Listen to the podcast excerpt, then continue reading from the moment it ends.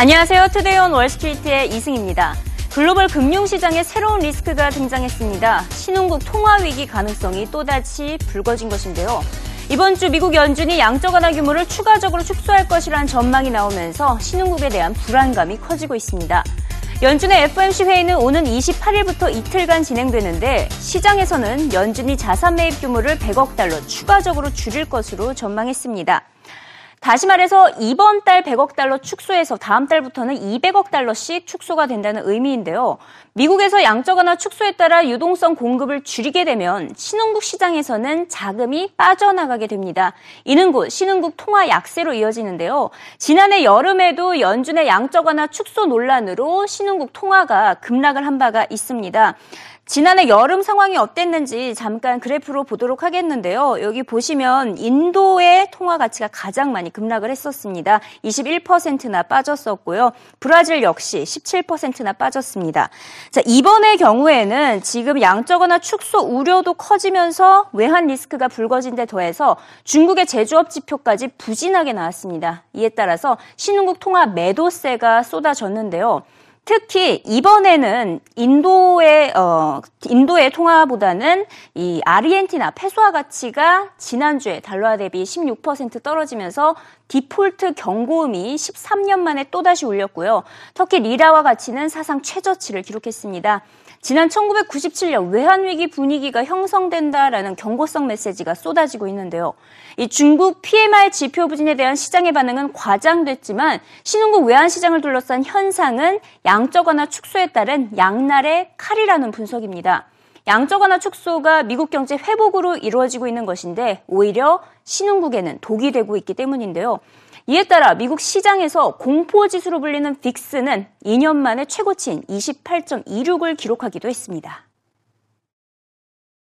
I think it started at the beginning of the year when we saw a lot of the emerging market currencies uh, decline due to the fact that the Fed started to taper. So what we had was a two-pronged approach where we have the Fed withdrawing some stimulus that takes money away from EM, as well as the fact that China PMI slowed. And if you look at who the top trading partners are of Argentina and some of the countries that are having the biggest uh, currency fights on their hands right now, the top three is basically China, the United States, uh, Japan, or Germany, depending on which uh, emerging market you're looking at. So that's a double pronged uh, assault on those emerging markets. We saw a lot of VIX buying. I don't think people are selling stocks. What they're doing is they're hedging in the VIX. The VIX went up to 17, as well as selling the futures in the, in the uh, E-minis. So uh, we used that 1835 as a pivot uh, pre uh, Martin Luther King Day. That okay. seemed to work well, as well as the fact that the yen obviously strengthened, and those two were the correlation there was very high.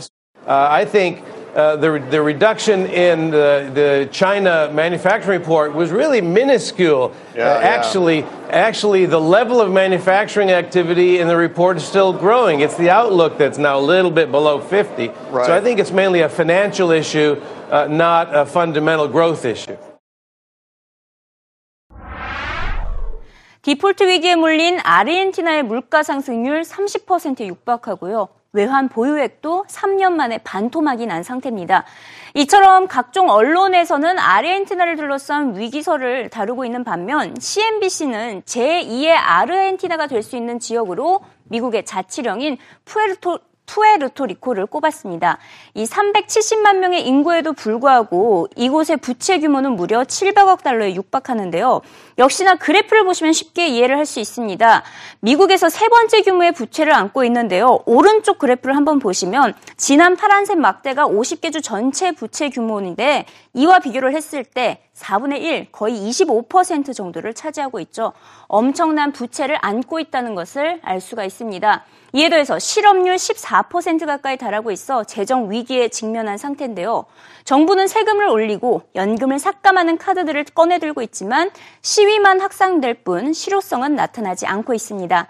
만약 S&P와 무디스 등 신평사들이 이곳의 지방채 투자 등급을 투자 부적격으로 강등할 경우 투자자들이 탈출하면서 디폴트가 발생할 수 있다는 시나리오입니다.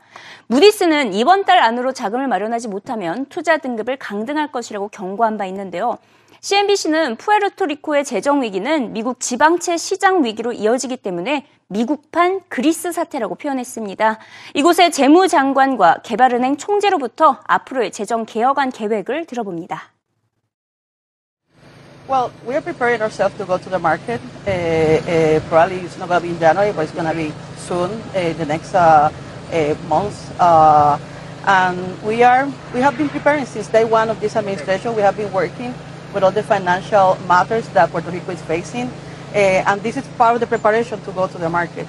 You have covered well that you know everything that Puerto Rico has been doing with the fiscal matters, reform of the two largest pension funds cutting the budget uh, deficit from 2.2 to 800 million.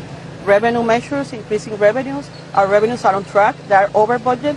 Our expenditures are controlled. So we are preparing ourselves to go to the market. And there's some additional bills that are being approved this week, which we think demonstrate a lot of fiscal responsibility.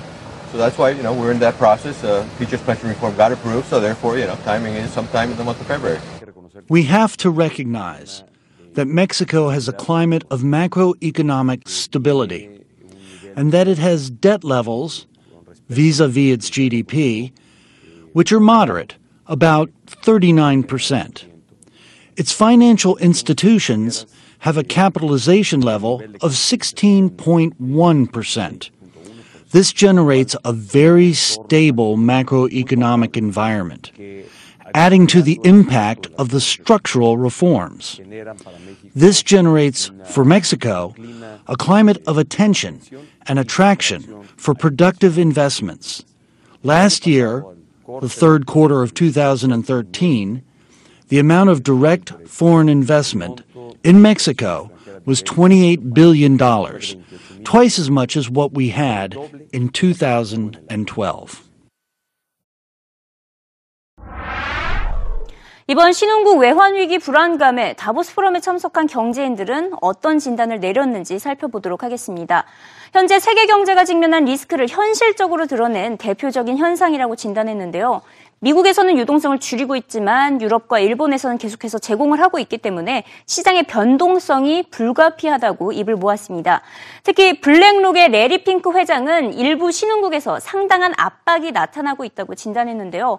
연준의 양적 완화 축소의 영향도 있지만 자체적인 구조적 개혁이 부족하고 중국에 대한 의존도가 높기 때문이라고 설명했습니다. 반면 골드만삭스의 로이드 블랭크페인 회장은 신흥국을 둘러싼 낙관론을 펼쳤습니다. 신흥국 시장은 장기적인 기회라며 투자가 여전히 매력적이라고 진단했는데요. 위기를 기회로 본 셈입니다. 특히 멕시코의 경우에는 북미 지역의 에너지 생산과 관련해서 새로운 기회가 발생할 것으로 전망했는데 앞서 만나보신 멕시코 대통령의 입장과 일치하는 것을 알 수가 있습니다. 또 마지막으로 김용 세계은행 총재는 연준의 양적 완화 축소보다는 미국의 국채금리 상승이 신흥국 시장에서의 자금 이탈을 심화시킬 수 있다고 우려했습니다. If the unwinding can be smooth, then uh, capital inflows to emerging markets, where, where we're mostly concerned, will go down, but will go down over time. And so the real uh, danger, of course, is that something happens, uh, interest rates spike, and this could be a huge problem for the emerging markets. When all these countries that are very far apart on the globe are very, very close together in, in investors' minds. Yes. And so like you went back to the Asian crisis, all the dynamics in those countries weren't the same. But when it got right down to it, Thai baht and rupiah and all those countries became the same currency because people weren't trading the name; they were just trading the macro circumstance of emerging markets. Is that this, this case in this situation? Is that because I think pretty the... much. I think there's factors that are that are making that are challenging for emerging markets. And you right. mentioned, Tapering. you know, drop off in liquidity, right. raising rates, developed world rates go up, start competing for opportunities with emerging markets, uh, the pressures that these countries have in possibly in funding themselves at levels, and it feeds into each other. But you know, in the long run. Um, somebody said you take a position on the emerging markets and you can't change your mind for fill in the blank one year, five years. Mm-hmm. I'd be long, not short. Doesn't okay. mean I'm going to feel good about the next. Uh, sure, in the long run, you have to bet on growth, and you have to bet. And you know, you see, you know, growth, education, mobility in these countries. The um, you know, basically the, the flattening of the world has given tremendous opportunity in these countries. 월가에서는 이미 이번 주 연준이 양적 완화 규모를 추가적으로 100억 달러를 축소할 것으로 예상하고 있습니다. 벌써부터 신흥국 외환 위기설이 불거지고 있지만 연준은 양적 완화 축소 기조를 유지할 것이라는 게 월가의 전망입니다. 이번 폭락은 일시적인 현상이며 조정이 찾아올 시기에 찾아왔을 뿐이지 연준의 정책 기조가 변하진 않을 것이라는 분석인데요. 또 신흥국의 통화 매도 현상도 지난 1997년처럼 심각한 수준이 아니라고 진단하고 있습니다. 다음 주 금요일에 발표될 미국의 고용 보고서가 부정적으로 발표될 경우에는 연준이 다소 속도를 늦출 수는 있지만 지금으로서는 축소 기조가 지속된다는 전망입니다. There are two circumstances under which weak markets would pause the Fed's hand. Number one, if it, the decline in the market is so severe that it's a systemic crisis in the making, like in 1987 or 98, or if it's symptomatic of a worsening economic outlook. And unless we get like a really bad payroll report next Friday, I just don't see the evidence, and I don't think the Fed sees the evidence that this weakness in the market is telling us anything broader about what's going on in the economy. Number one, it just takes a lot of prepping the market to shift this thing. So if they paused or dialed it back this week, it would be a big hassle to dial it back. And number two, we know that Fed officials have been saying that they think the marginal benefit of this program has been declining. And like Steve, I think that if they need to act, they'll do it on the forward guidance with respect to short term rates. 다보스 포럼에서는 중앙은행들, 어, 중앙은행 총재들과 이 재무장관들이 한 자리에 모여서 글로벌 통화 정책에 대해서 심도 있게 논의했는데요. 현재 세계 금융 시장의 혼돈을 야기하고 있는 주체가 바로 선진국 중앙은행들을 빼놓을 수가 없죠. 이들은 신중한 낙관론을 보였습니다. 이 각국 중앙은행들의 통화 정책에 따른 변동성이 발생할 수 있기 때문인데요. 미국과 유럽, 일본이 경제 회복 조짐을 보이고 있긴 하지만 100% 낙관할 수는 없다는 진단입니다. 하지만 직접 통화 정책을 펼치고 있는 중앙은행 총재들의 입장에서는 양적 완화 정책을 옹호할 수밖에 없었겠죠. 양적 완화 정책으로 인해서 경제가 성장하고 있다고 강조했습니다. 스위스, 브라질, 일본의 중앙은행 총재들을 비롯해서 이 전 세계 정책가들을 한 자리에서 만나봅니다. Set up this debate as a debate about exit from exceptionally supportive monetary policy, you know, that in itself is a mark of success. That is a mark of a number of economies that have uh, started to see the recovery take off. Uh, and we're not in the kind of gloomy debate that I remember here at Davos and elsewhere uh, a year ago. And that points to a second observation I make, which is monetary policy works. Well, there's nothing wrong with uh, forward guidance. Uh, I just said that, in fact, every country has to choose a concept that uh, really is appropriate for the situation of the country itself. In our case, I believe we have to have a simple concept. The exchange rate is really at the moment at the center of this uh, concept. And we have to be careful not to have too many conditions with forward guidance. I think uh, Brazil, the Central Bank of Brazil, was one of the first to say that at the end of the day, the beginning of tapering is a net positive for the global economy, for international trade, therefore for emerging markets, including Brazil. After uh, nine months uh, uh, of uh, implementing uh, the QQE, uh, the economy is on track. currently, economy is growing close to 3%. And even after the sales tax hike in two stages uh, takes uh, uh, takes place takes place this year as well as mid next year. It's a particular thing worth highlighting, sort of a dog that didn't bark. If anyone had described how serious the economic problems were going to be, people would have expected much more of an outbreak of protectionism than we've seen in the world. While there's certainly problems, we didn't see it over the last four years.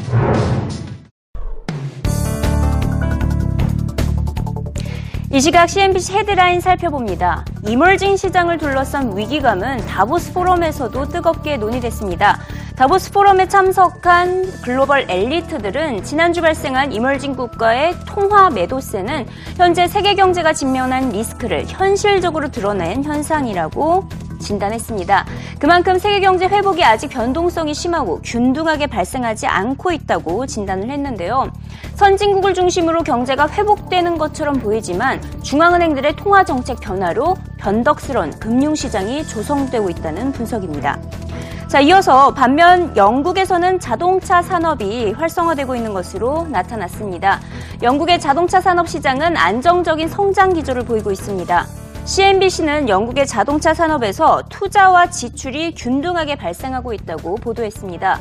지난해 영국은 다른 국가들과 달리 소비자들의 지출이 늘어나면서 주요 수출업체들이 호황을 누려왔는데요.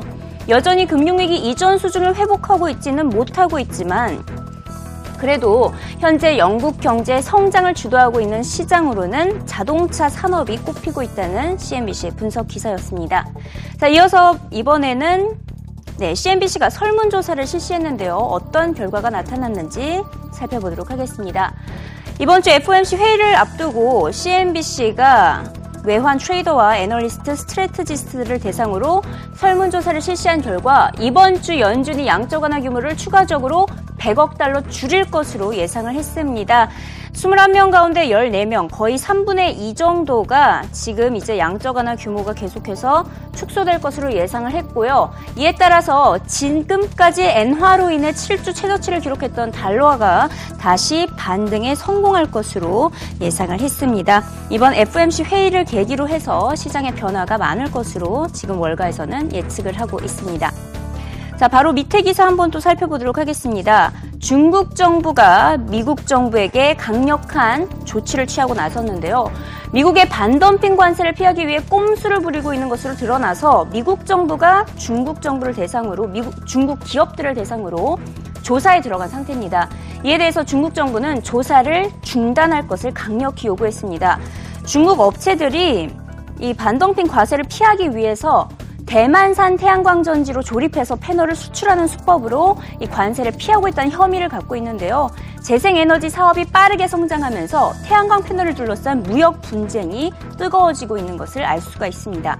시장 조사업체 IHS에 따르면 올해 전 세계 태양광 패널 시장 규모 860억 달러에 이를 것으로 나타났습니다. 마지막으로 다보스 포럼에 참석한 억만장자 투자자 조지 소로스의 인터뷰를 확인해 보도록 하겠습니다. 이번 인터뷰에서 조지 소로스는 무엇보다 시리아에 대해서 집중적으로 논의를 했는데요. 시리아의 지정학적 리스크가 가장 우려된다고 말했습니다. 다보스 포럼에 참석한 소로스는 이 CNBC와의 인터뷰를 통해 시리아에서는 이미 130만 명이 사망했다며 인도주의적 재앙이 발생하고 있다고 경고했습니다. 국제사회의 개입을 통해 시리아의 위기를 잠재워야 한다고 조언했습니다. That you have a humanitarian catastrophe of the first magnitude uh, uh, developing, and it's liable to get worse if uh, there isn't a greater uh, uh, international public in, awareness and engagement uh, to deal with it. Because the Assad regime has deliberately targeted access to humanitarian aid and medical supplies uh, uh, as a weapon of war, the policy of starve or surrender. So it's a it's a tool of war, and uh, uh, the, the uh, conflict uh, has to have a political set, uh, settlement. There is no military settlement would take years of fighting. Uh, so, if during this time there is no arrangement to provide uh, humanitarian aid across battle lines or as part of a, a generalized ceasefire.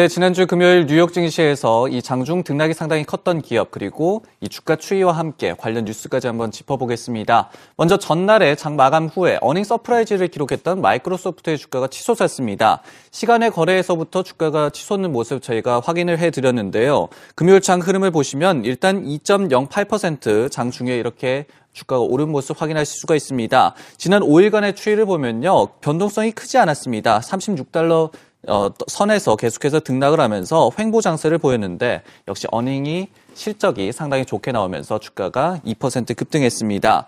이 기저귀라든지 방향제 등 이 생활용품 업체라고 할 수가 있겠죠. 프록터 앤 갬블의 주가도 올랐습니다. 실적은 부진했는데요. 하지만 올해 전체 매출 전망치는 하향 조정하지 않으면서 주가가 소폭 상승했습니다. 반면에 하락 종목이 상당히 많이 눈에 띄었던 뉴욕 증시입니다. 먼저 이베이인데요. 행동주의 투자자 칼 아이칸이 자회사 페이팔을 분사하라고 자꾸 압박을 넣으면서 주가가 1% 하락했습니다. 여기에 현재 글로벌 시장 전체를 짓누르고 있는 강타한 이슈가 있겠죠. 바로 중국 제조업 지표 부진에 양적 완화 추가 축소 우려까지 신흥국의 통화 가치가 폭락하면서 금융 위기설까지 재부각되고 있는 점입니다. 여기에 뉴욕 증시가 금요일에 2% 내외로 급락했는데요. 유럽 증시는 낙폭이 더욱더 컸습니다. 또 업종별로 폭락이 상당히 두드러졌습니다. 오늘은 유럽에서의 기업 소식도 한번 살펴보겠습니다. 먼저 신흥국 자산 노출 비중이 큰 영국의 에버딘 자산 관리나 스페인의 은행주가 폭락했는데요. 에버딘 자산 관리의 주가 추이를 한번 보겠습니다. 무려 5.7%나 폭락하면서 이 440선에서 놀던 주가가 5일 만에 갑자기 폭락했습니다. 지금은 397선까지 떨어진 모습 확인하실 수가 있겠습니다. 에버딘은요, 특히 모건 스탠리가 투자 의견을 하향 조정했다는 소식까지 더해지면서 겹 악재를 맞았습니다. 스페인 증시 전체도 3.6% 하락하면서 신흥국의 위기설에 가장 큰 타격을 입은 글로벌 시장이라고 분석할 수가 있겠습니다. 여기에 이 경기와 시장 상황에 가장 민감하게 반응하는 원자재주도 급락했는데요. 광산주의 움직임 한번 보겠습니다. 리오틴토 같은 경우에 이 유럽 증시에서는 2% 급락했습니다. 여기에 뉴욕 증시에 상장된 리오틴토의 주가 같은 경우에도 3.8% 급락하면서 최근 흐름이 상당히 좋았는데요. 56달러 선에서 갑자기 51달러 선까지 주저앉은 모습 역시 확인할 수가 있겠습니다. 또 다른 광산 주인 글렌코어 엑스트라라도 주가가 2% 유럽 증시에서 급락하기도 했습니다. 네, 이번 주에는 미국의 대형 IT 기업들의 실적 발표가 또다시 주줄이 예정이 돼 있습니다. 특히 구글과 함께 애플에 대한 실적이 시장에 가장 큰 관심을 끌고 있죠. 바로 내일 새벽 장 마감 후에 실적이 발표, 발표될 예정입니다. 전문가들의 전망은 상당히 밝습니다. 일단 주가 추이를 한번 보시면요. 이 최근에 한때는 이 500, 6, 다시 한번 보시면 560달러 선까지 치솟 기도했습니다. 하지만 조금 하락하면서 현재는 547달러 선 그리고 금요일 장에서는 1.82 10% 하락한 모습 보실 수가 있는데요. 실적 발표를 앞두고 조금 조심스러운 장세가 연출이 되고 있습니다. 실적 전망치를 한번 알려드리면요. 순익 예상치가 주당 14.09달러입니다. 매출은 575억 달러로 예상이 되고 있는데요. 전년 대비해서 2.5% 신장된 결과가 되겠습니다. 아이폰 판매가 9% 증가할 것으로 예상이 되고 있고요. 전체 매출의 20%를 차지하는 아이패드 매출도 9% 증가할 것이다. 매개 매출도 3% 증가할 것으로 예상이 예상이 되고 있습니다. 현재 주가 예상치가 607달러인데요. 현 수준 대비해서 약 9% 정도 상승한 수치라고 할 수가 있겠습니다. 역시 비슷한 전망을 내놓은 CNBC 출연한 전문가의 코멘트 영상으로 확인해 보겠습니다. You know, I think, uh, Melissa, this is going to be a pretty strong quarter. You know, I think uh, the holiday gift of choice, frankly, was an Apple product. Uh, what's interesting for the March quarter, which is normally seasonally down about 20%, that's what the street's expecting, is China Mobile. I mean, with China Mobile's ramping, Tim knows obviously very well, but uh, at the end of the day, that could add, you know, three, four million units alone in the March quarter. So uh, we're going to have that to offset some seasonal decline. So we actually like the setup a lot here in Apple. I don't think it'll be a drop. I, okay. I think it will pop. Uh, you know, I think when you look at it, we just had two large product cycles. I mean, 85% of the company's gross profits come from the iPhone and the iPad. They just refresh those product lines. And so, uh, you know, there isn't going to be any new products anytime soon, in our view. I mean, even if we did get an iWatch, it's not really going to move the needle in the grand scheme of things. I mean, Apple, you know, next year is going to approach $200 billion in annual sales, double the size of IBM or, or, or, uh, or HP. So, you know, this, it's going to be tough to move the needle.